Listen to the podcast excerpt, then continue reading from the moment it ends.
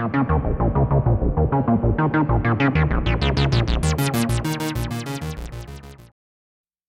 this episode, we're going to be chatting about a useful pattern for problem solving. I've used this for all types of things, and I thought it might be worthwhile sharing it. Before we dive in, though, I should add some context here. Back in episode 51, we chatted about building a carpooling application, and toward the end of that episode, we talked about problem solving. This episode is basically a copy and paste of that chat, but since this is such a useful technique, I thought it worthwhile to create a dedicated episode on this topic. Let me just quickly set the stage before we jump in. We were chatting about the idea of going from a rough concept to a finished minimal viable product and how that can be hard. The reason it's hard is that there's lots of technical problems or maybe new skills that we'll need to learn before we can finish it.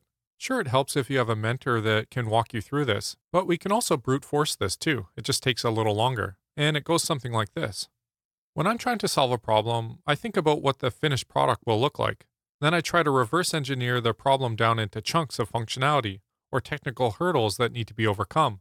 Finally, I focus on solving each of these technical hurdles to get a workable solution, and then I chain all these solutions together until I have a completed product. I know that sounds a little simplistic, so that's what this conversation is actually about. I have a bunch of diagrams that explain it. All right, hopefully that explains the concept. So let's jump over to the conversation I had a while ago. Uh, apologies, the audio is going to sound a little different as this is uh, clipped in. It can often be hard to create something from scratch, in that you need somewhere to start. And it's not always obvious because you are starting from a blank slate.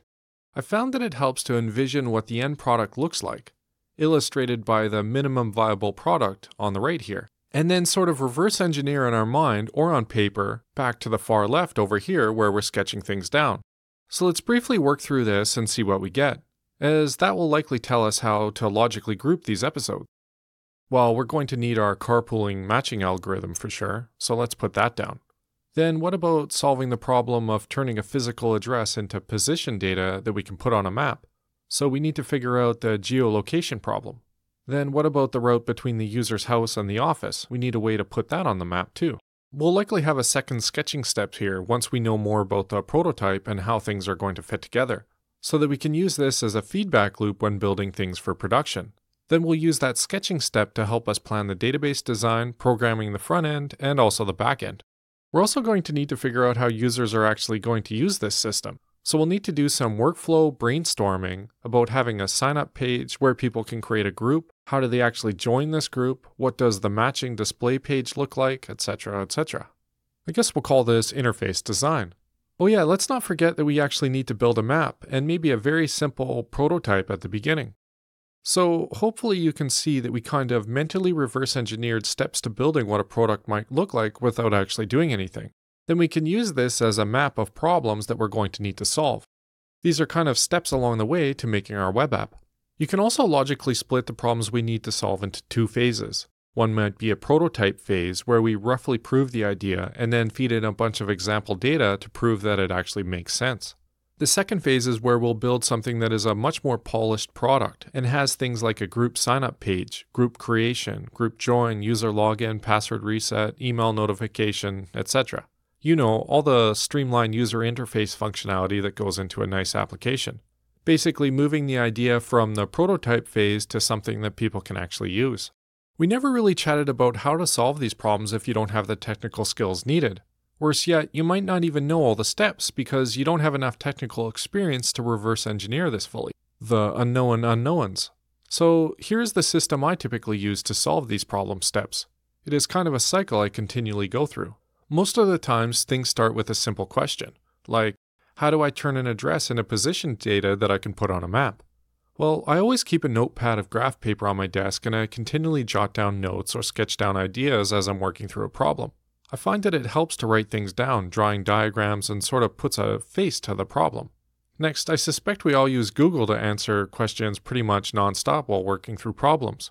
Personally, I find Stack Overflow, technical blogs, GitHub search invaluable here. Then I code and continually test my solution until I've solved each of these problems. It's just a matter of cycling through all these problems and chaining the solutions together into something that actually works.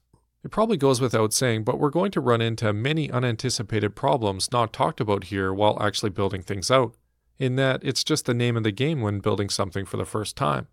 My suggestion would be to keep things at a high level and not spend a crazy amount of time upfront planning, as things will change really quickly as you learn more about the problem. So let's say on the far left here that sketching some rough ideas down is problem number one. We might have gone through this problem cycle 15 times before getting to where we actually have a working map. Then a bunch more before we figure out how to turn an address into position data that we can actually put on that map. You hopefully kind of get the idea. I guess my point of all this is that even if you don't know how to do these things, just by asking questions and working through the problems, you quickly get to where you want to go. You might have even solved a few hundred problems, gone down some dead ends, but by the end of this, we should have a bunch of solutions that we can chain together.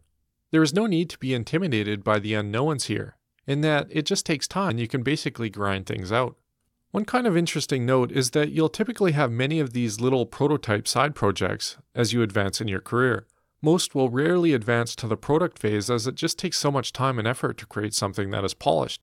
Most things that turn into products need to maintain too, so there's an ongoing price to pay. That is why I mostly stick to this prototype area. There just isn't enough mental bandwidth to dedicate your time to too many of these product type ideas, so choose wisely. I've talked long enough, so it's time to end this episode, but hopefully you understand the core idea and how we're going to go about identifying and solving problems as we go. Hopefully, you'll be exposed to something you've never seen before. I know that as I work through these types of things, it's an opportunity for me to learn tons too. It's kind of a win win in that even if the product totally sucks, I'm still producing something which is hopefully useful and learning a lot in the process. So you cannot really go too wrong. Last but not least, I find that when you work on side projects, you can quickly amass experience and skills along with your own code repository. You can then fall back on these skills and code repositories throughout your career. All right, that's it for this episode. Hopefully, you found this technique useful, and I'll see you later.